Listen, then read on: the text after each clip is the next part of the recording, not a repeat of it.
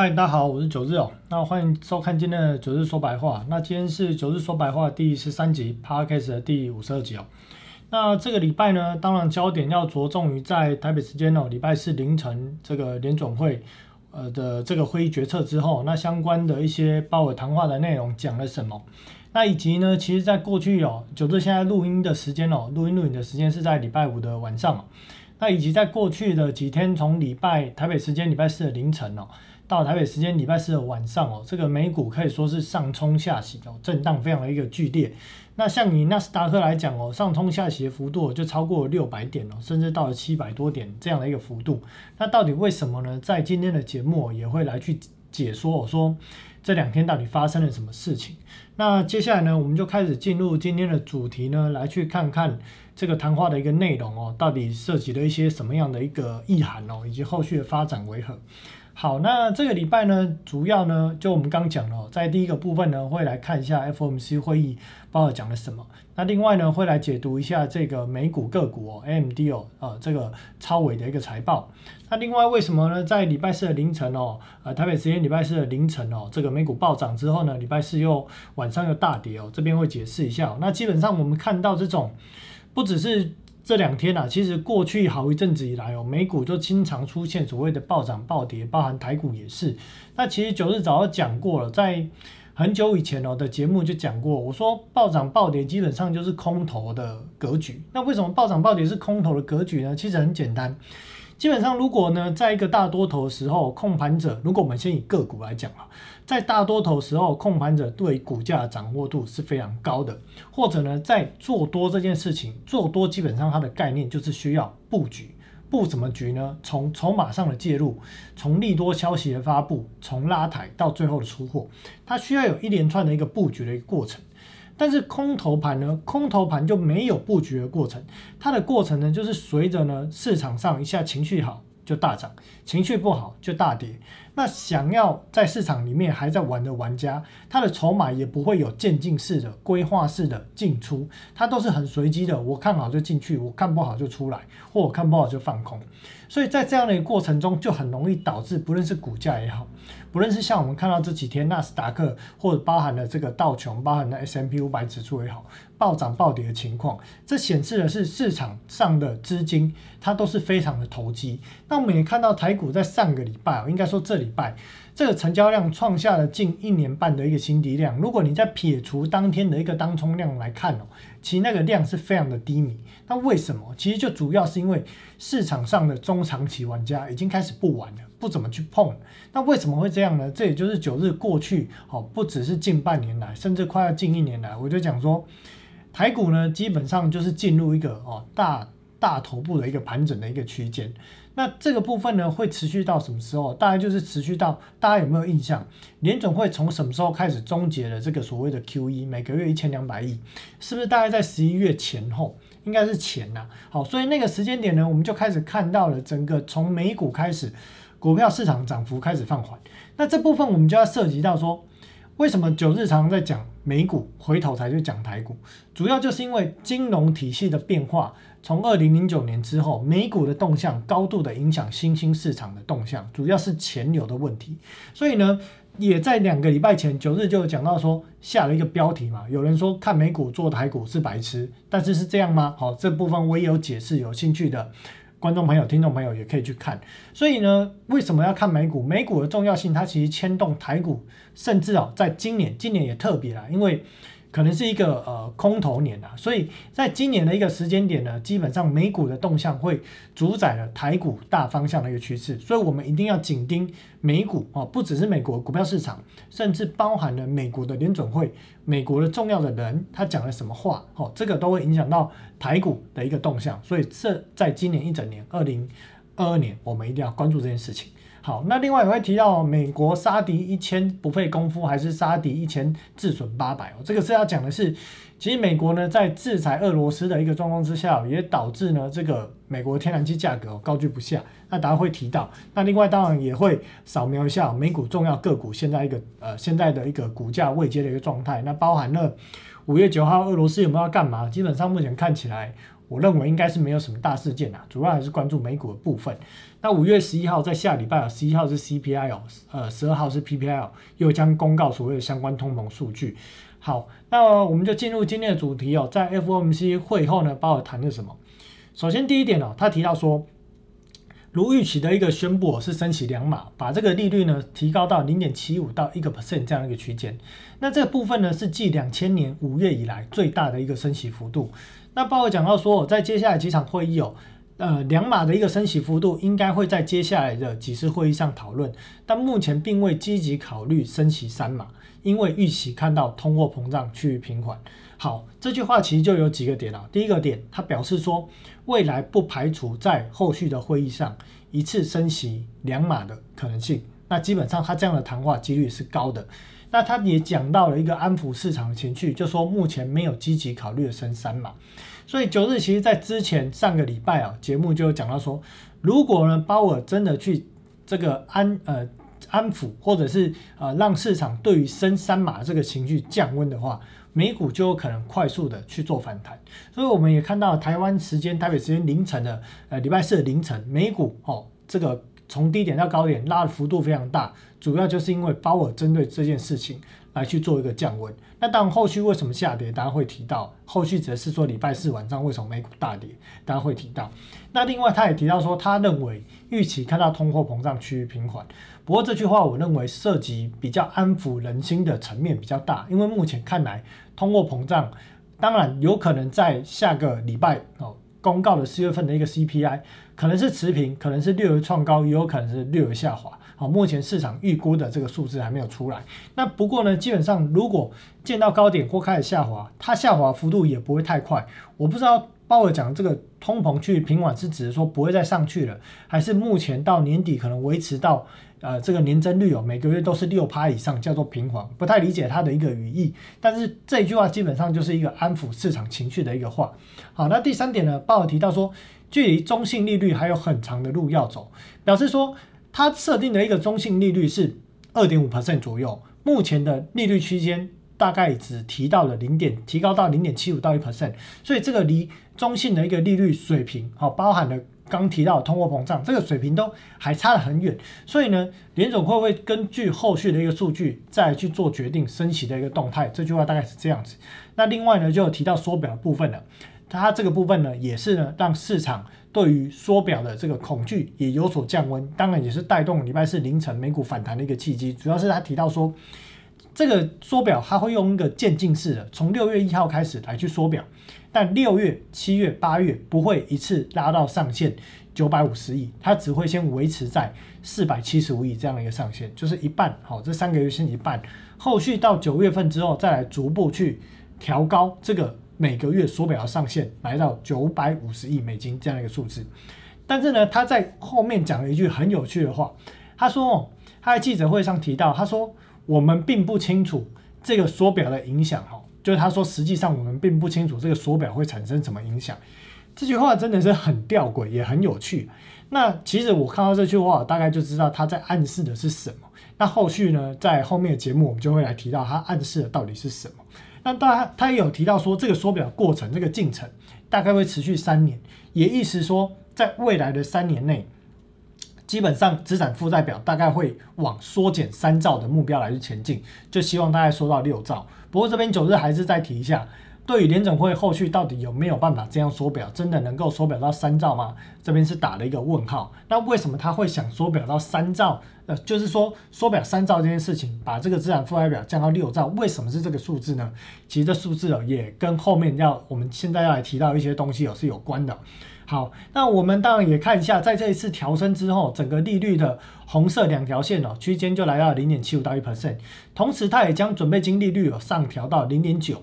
隔夜逆回购这个地板利率呢，拉到零点八。那当然，整体而言呢，联邦资金实际成交的有效利率哦，过几天我们应该应该会看到来到接近零点八三左右这样的一个位置。那当然，之前有提到说，如果回购市场出现资金不足的一个状况，联总会也开设了一个所谓的呃可以借贷便利的一个管道，就是常设回购便利，一个是针对海外，一个是针对呃这个所谓的国内的。好，这两个常设回购便利，这个利率也拉高到了利率。区间的一个上缘一个 percent 这样的一个数字。好，那会后的新闻稿呢，就是刚提到了，呃，委员会强调呢，会维持充足准备金的环境。这句话其实就涉及到鲍尔刚讲的那句话，什么话？他说我们并不清楚缩表的影响。其实他在讲什么？他在讲的就是说，对于准备金的环境、准备金的水位到底要降到多少，其实他不是很了解，他只是没把这句话讲完而已。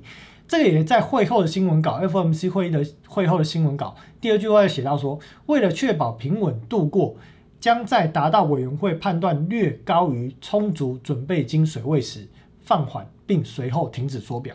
所以大家有没有发现一件事情？联准会它的缩表动态非常的关注九日在过去好一阵子一直提到的货币市场里面的准备金水位变化。大家还记得这张表吗？好啊，我看一下啊，这个表，这个超额准备金哦，当然现在这个超额已经，他已经把这个所谓的法定准备金取消了，所以所有的准备金统称为准备金。联准会是非常关注这个准准备金水位的一个变化的，所以呢，在这个委员会里面呢，会又提到这句话之后，他又讲说，此后呢，如果这个当缩表开始停止，准备金余额有可能会继续下降一段时间，因为它可能会有一个递延效应。反映联准会负债端的一个增长，直到达到一个充分的一个水平准备金水平。此后，委员会将会根据需要管理的证券持有量，以保持足够的准备金水平。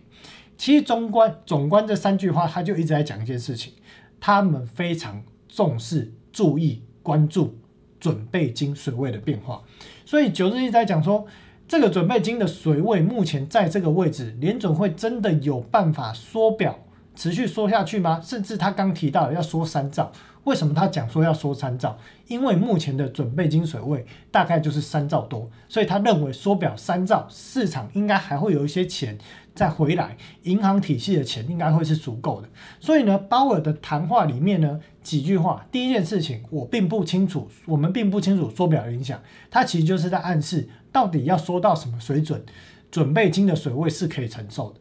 另外，他也提到说这个。即将在未来这个缩表持续三年时间，要去缩减三兆。为什么是三兆？因为超额准备金的水位现在大概就是在三点三兆左右。所以呢，当你了解了整个美国股票市场、货币市场、金融市场的运作架构，这张九日张图这这张图哦画出来，你理解了这个架构，你有这个架构框架的时候，联总会在讲什么？美国财政部在讲什么？包呃，大家会提到的拜登在讲什么？你就会不会？不会认为说这个每一件事情好像都是分割没有关系的，不会，你会把它整个串起来，你会知道哦，原来他们都在关注的是什么东西？为什么联总会做了什么动作，财政部就要做什么动作？为什么他们做了什么动作，拜登出来就讲了什么话？这些都有关系的。好，那我们回头继续看，所以在这个会后的一个新闻稿，我们知道的一个重点，联总会非常关注准备金水位的变化。那我们看现在的财政部的一个 TGA 账户。财政部的 TGA 账户大概相较于上个礼拜略微增加，目前的水位是九千六百四十亿美金左右，变化不大。那超额准备金呢？这个礼拜又再度下滑，目前已经水位了来到三点二九六兆这样的一个水准。那联联总会是认为说，这个缩表的一个过程哦，它应该可以。在缩表的过程中，市场如果有钱慢慢回流到这个准备金的一个余额，那基本上可能不会去触发像是二零一九年九月回购市场所谓的一个利率飙升，也就是回购市场资金枯竭的状况。他认为应该不会发生这件事情。但是我们对比当时联总会资产负债表跟当时超额准备金降到一点四兆的时候。美国的货币市场就从一夕间流动性过剩变成流动性枯竭这件事情的比例来去计算，应该超额准备金或说这个准备金的所谓的余额安全的值应该要维持在三兆以上。那现在联总会呢都还没有开始缩减资产负债表，结果超额准备金的水位已经剩下不到三点三兆。我真的非常的打了一个大问号，他真的有办法在后续缩表缩下去吗？这个是一个非常大的一个问题哦。除非有一种可能，就是财政部今年不再增发债务，变成说他这个债到期了，他有一些钱返还给市场，而不是一直增发债务，这件事情基本上才有办法让超额准备金下降的速度变慢。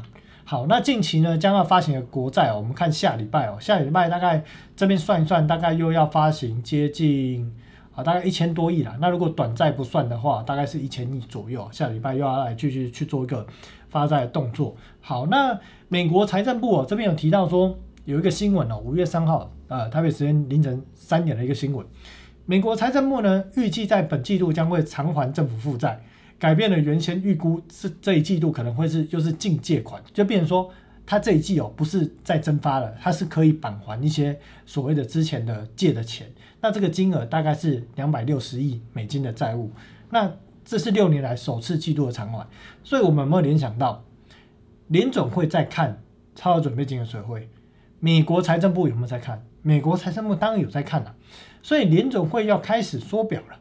超额准备金水位又一直在降，表示市场钱不够，所以财政部呢也没有办法一直去增发债务，所以财政部才会变成说原本预估在这一季要去增发，结果变成是会还款两百六十亿美金这样一个数字。所以其实这些东西都是联动了。当那一张所谓的一个货币市场的表画出来的时候，其实现在在听这个节目频道的观众朋友你哦，投资朋友你，你都会理解说哦，原来这些的话。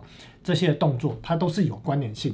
那另外呢，财政部官员有警告说，他说目前呢预估哦未包含联总会缩减其美国国债持有量的任何假设。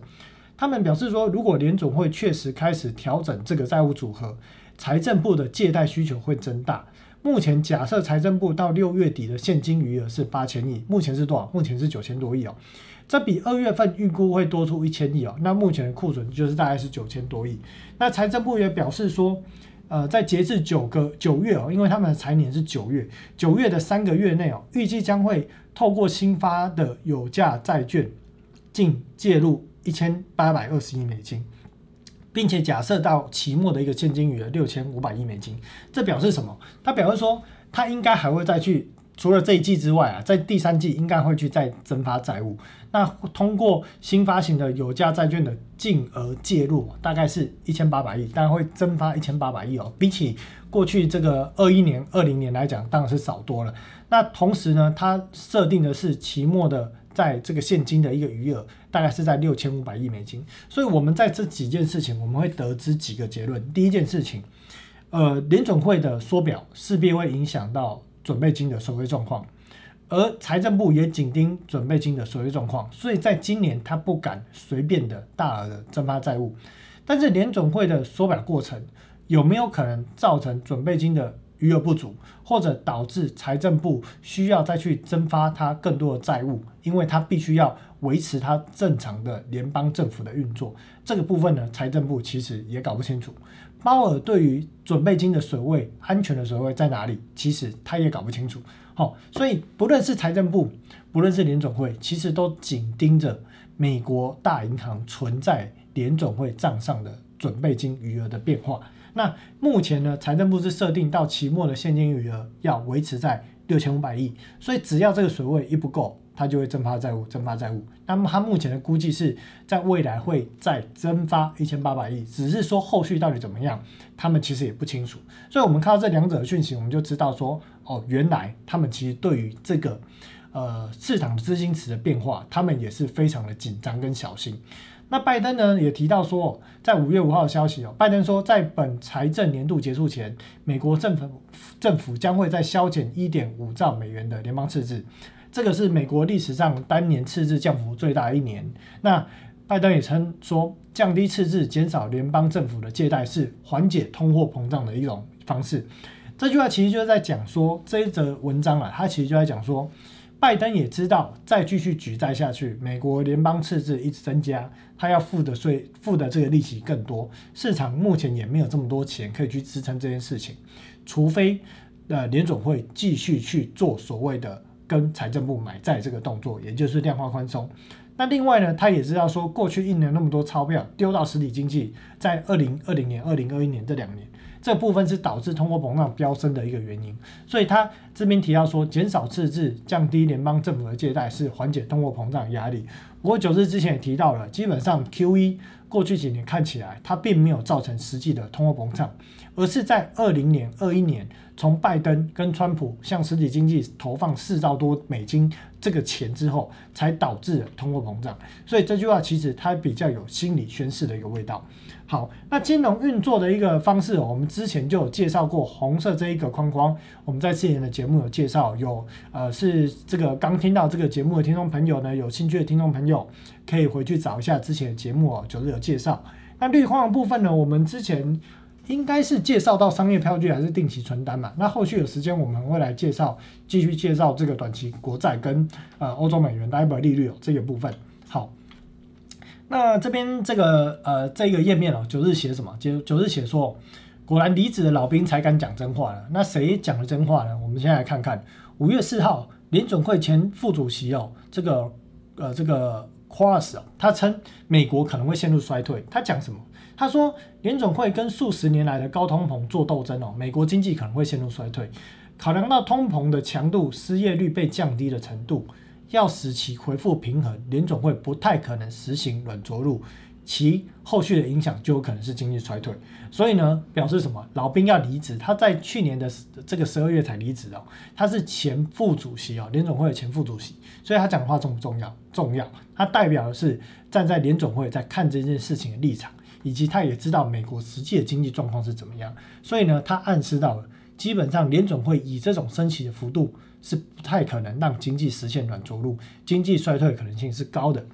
后来在五月六号呢，也是联总会哦前副主席哦呃出来讲，他讲什么？这个呃查德克拉里，他表示说，联总会会需要将短期利率提高至少到三点五 percent 来去控制飙升的通货膨胀。那目前市场对联总会升息的一个预估，到此时这个时间点，大概就是落在三点二五 percent、三点三 percent 到三点二五 percent 左右这样的一个水准。所以现在的一个利率，当然调升了两码之后，现在在一 percent，未来还有二点五 percent 的空间，二到二点五 percent 的空间要来去升息。那这个部分呢，基本上联总会的前副主席也认为，应该要往这个方向来去执行，才是正确的一个所谓的货币市场的一个呃。方向跟这个规划好，那美国呢，在这个呃台呃应该说礼拜四凌晨啊，激情的一个上午之后，礼拜四台湾时间礼拜四暴跌，到底是又所谓何事呢？呃，基本上目前看起来啊，主要是因为英国央行哦，在呃昨天礼拜四的晚上，台湾时间晚上七点，他讲说呢，目前英国的通货膨胀率哦，它有可能超过十趴，英国有经济衰退的一个风险。那英国央行也发布了，呃，今年所有主要央行中最悲观的一个前景，警告说英国要为两位数的通货膨胀跟长期停滞型通货膨胀甚至衰退做好准备。那这样的一个话呢，其实也打醒了就是市场在前一天的乐观情绪。呃，为什么英国这个央行讲的话重要？主要它是因为。它这个英国，它是 G7 其中的一个国家之一。那英国跟美国以及欧洲的经济体，它其实呃联动的紧密度是非常高的。所以英国央行其实它讲了真话，讲了联总会不敢讲的话，就是通货膨胀这件事情，它可能会继续推升。但对于欧洲国家来讲，它衰了。什么叫它衰？就是乌俄冲突打在他们国家旁边，所以呢，原本跟这个俄罗斯大量购买的能源，只好转向其他国家购买。导致能源价格飙涨的一个状况之下，又再度推升了他们通货膨胀的压力。而美国呢，美国是卖能源的人啊，他也搞了自己天然气价格上涨，也推升通货膨胀的压力。大家会提到，那英国的央行行长他也提到说，通货膨胀最大的因素就是能源价格的上涨。那他也预期说，在后续的这个通货膨胀率年增率可能会达到十趴哦，目前大概在七个 percent 多这样的一个数字。所以也是因为这句话出来之后呢。呃，美国呢，它的一个所谓的股票市场，就从呃还没开盘九点半以前就开始一路盘跌，那到后来急杀，那当然在后来的急杀不能单纯说这件事情的一个理由，而是九日刚提到，因为现在是一个空头方向、空头行情的一个市场，所以市场其实你说真的要布局做多的人没有了，很少了，大机构有，但是少，真的少，比起过去几年来讲是少。所以在这个过程中，短线客的进出就很容易造成美国股票市场暴涨暴跌、暴涨暴跌这样的一些迹象。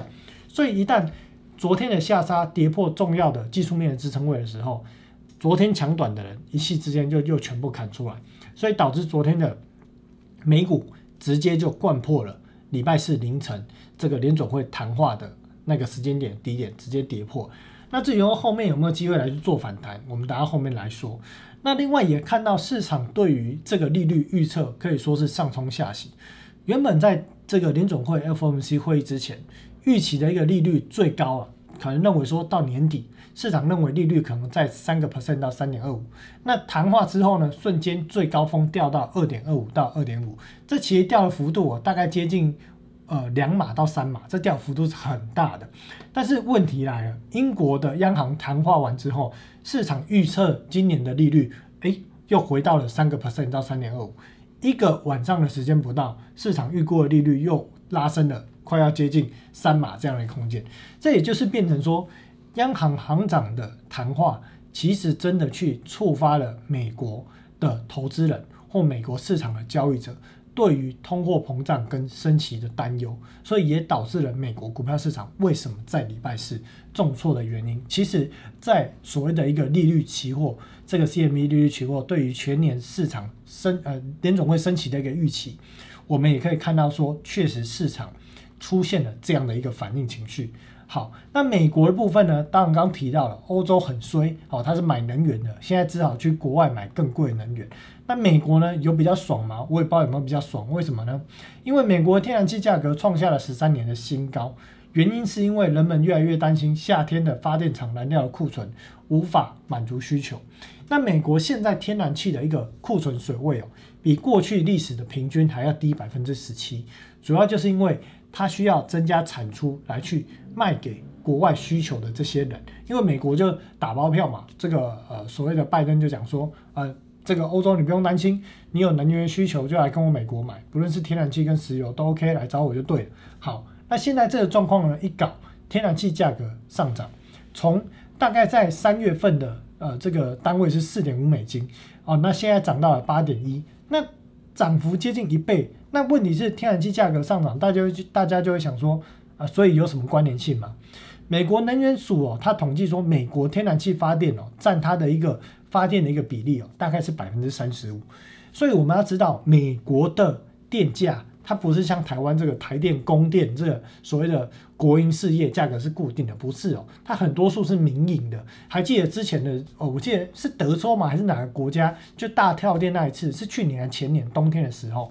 所以这样的一个价格上涨，这个民间的这个营运的单位、营运的机构、营运的公司，它当然会反映到使用者，也就是美国这个消费者民众的呃电价上面的一个反应，这一定会去做反应。所以这又推升了美国物价的一个上涨。变说，美国做这件事情，它其实有没有赚到外汇的这个贸易顺差？有，有赚到了。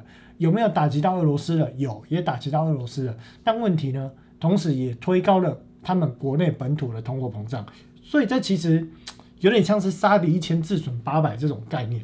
好，那美国的这个对欧洲的一个石油出货量啊，也攀升到二零一六年以来最高的水平，所以显示这一场乌俄冲突的，呃，不能说是发动者，而是触发者，就是在旁边煽风点火的那个人，谁呢？美国，好，这个所谓的。呃，拜登，那这件事情有没有达到目的？也有达到目的，就是变成说，确实打击了俄罗斯的呃这个经济，啊，也制裁到了这个欧洲对于俄罗斯购买能源这件事情，那变成美国可以来去补足这一个缺口，但是也推动了它的一个通货膨胀跟物价的一个上扬。好，那不同时间的这个房地产的一个利率哦，这个部分呢又再度上扬了，来到了五点二七 percent 哦，那这个利率。我这边用一个方式来去描述啊，可能看听众朋友有没有比较有感。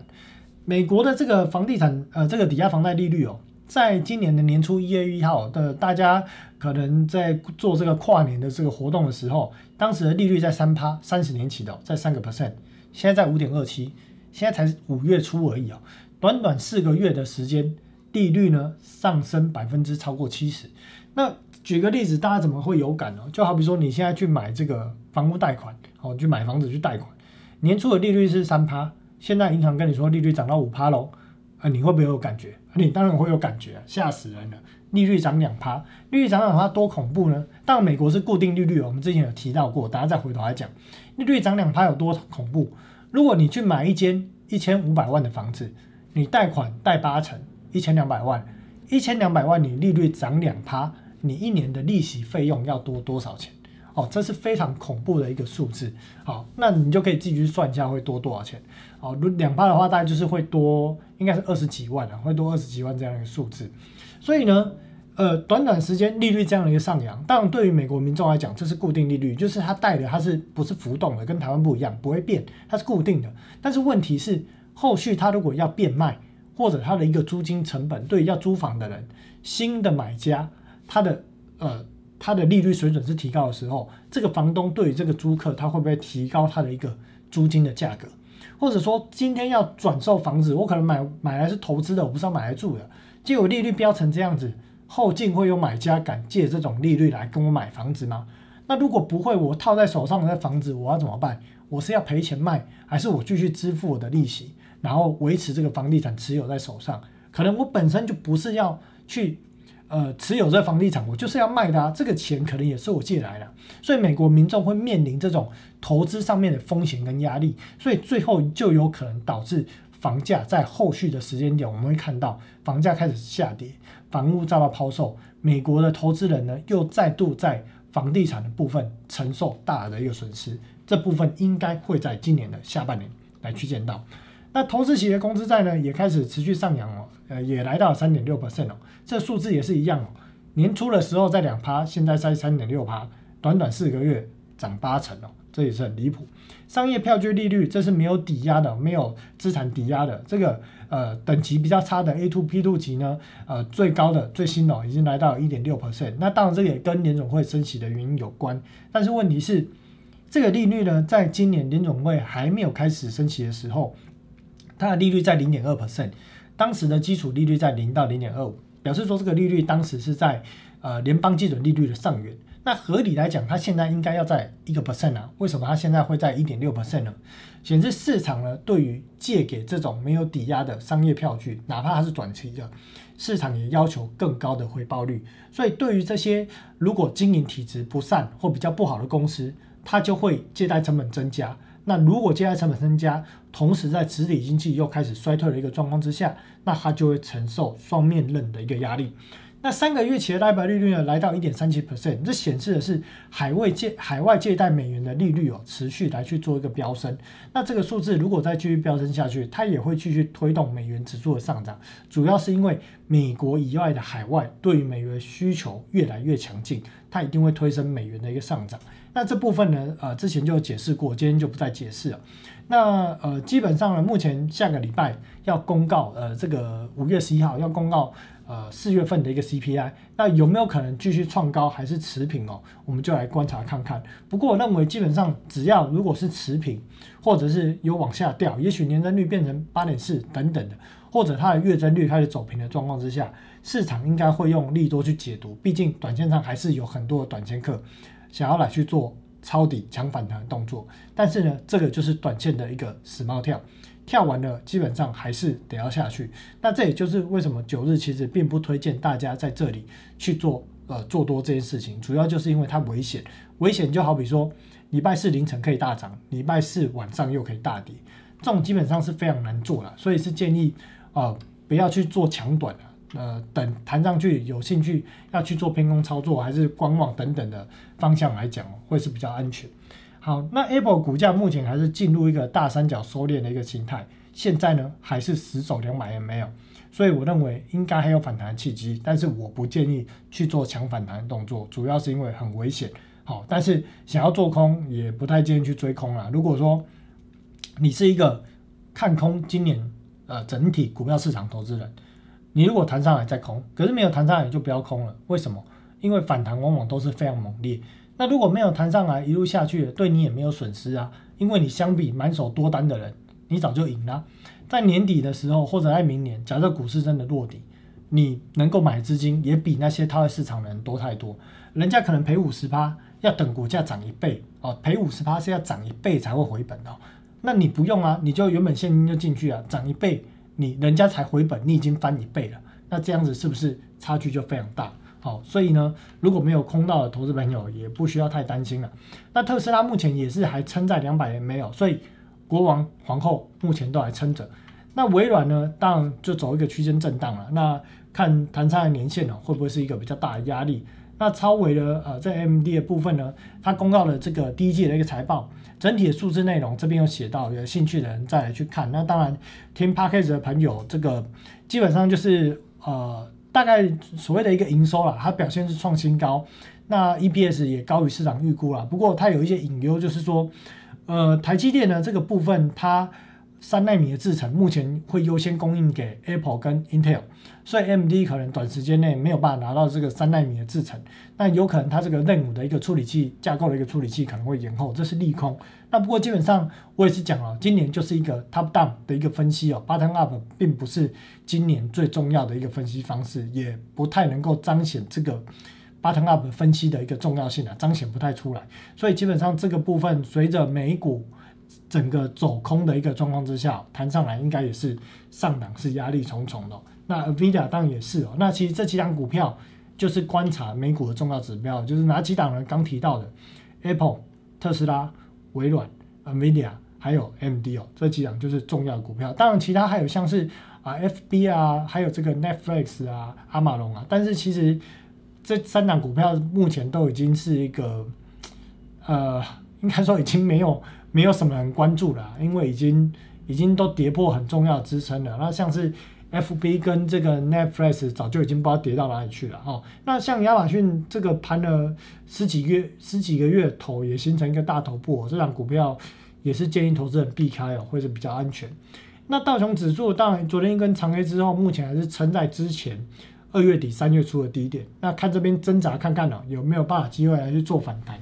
但是弹不动也是没有办法事啊，就是弹上来当然是让持有多单的人哦有最后一个机会可以走，但是没有弹上来，呃就好了，自己就看着办嘛。好，那标普五百指数也是哦，那哎这边应该没哎有换到哈，OK，标普五百指数也是撑在之前的二月底三月初的低点，那纳指就破了，那破了当然科技类股整体走势是比较弱，那就看有没有机会来去做反弹，主要是因为。呃，这个苹果跟这个特斯拉哦，哦，都还撑在这个所谓的年线之上，那看有没有机会来去做最后一次死猫跳。那十年期公债呢，价格，呃，如果以殖利率来换算啊，目前十年期公债的殖利率大概已经突破三趴，在三点零起。那市场预估今年全年的升息幅度大概就是三到三点二五 percent，或者就是在二点七五到三点二五这个 range 跑的一个状况之下，我是认为短线上十年期公债殖利率应该是空间不大了。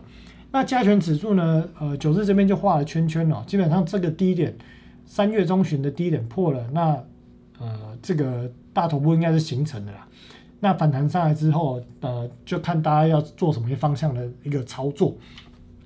那 OTC 走势是更弱了，甚至连去年十月初的低点都破了。那弱势跟呃相比加权指数是弱势的原因，主要就是因为。加权指数有大人顾啦，OTC 没有，所以相形更弱势。那谈上来有持有中小型股的投资朋友也记得哦，呃，建议是该走还是要走一趟哦，真的是为了自己荷包着想。那台币汇率九日早在去年就讲了，方向已经给了很明确了。那今年的趋势呢？趋势就还在趋势刚开始而已啊，不要想太多，这个空间应该都还有啦。好，那为什么今天九日讲话比较保守？主要是因为。呃，最近哦，听闻哦，就是主管机关哦，对于这个，嗯，不只是给点位不行哦，给点位当然是一定不行的，甚至连给方向哦都很有意见哦，就是要看多看空还是什么都很有意见所以呢，我就未来节目哦，这个东西我就不不讲太直白了，但是大概基本上投资朋友你都听得出来我大概在讲什么。那主要是因为我也不想自己找麻烦，这个节目。我还是那个初衷，我只是想要帮大家规避今年的投资上的风险啊。那我也没有在这个节目，我我没有收到任何钱啊，我没有赚到钱，所以呃呃，这个明哲保身呐，我还是有些话我就是暗示啦。那听得懂的就听得懂，听不懂的我就也没办法。好好，那台币跟台股的一个关系哦，这个部分呢，这张图我认为很经典啊，应该今年二零二二年全年都会适用。啊，还没载的人就赶快载一下。他时不时呢想到什么呢，就把它打开哦，来看看哦，看看这个九日讲的方向到底对不对。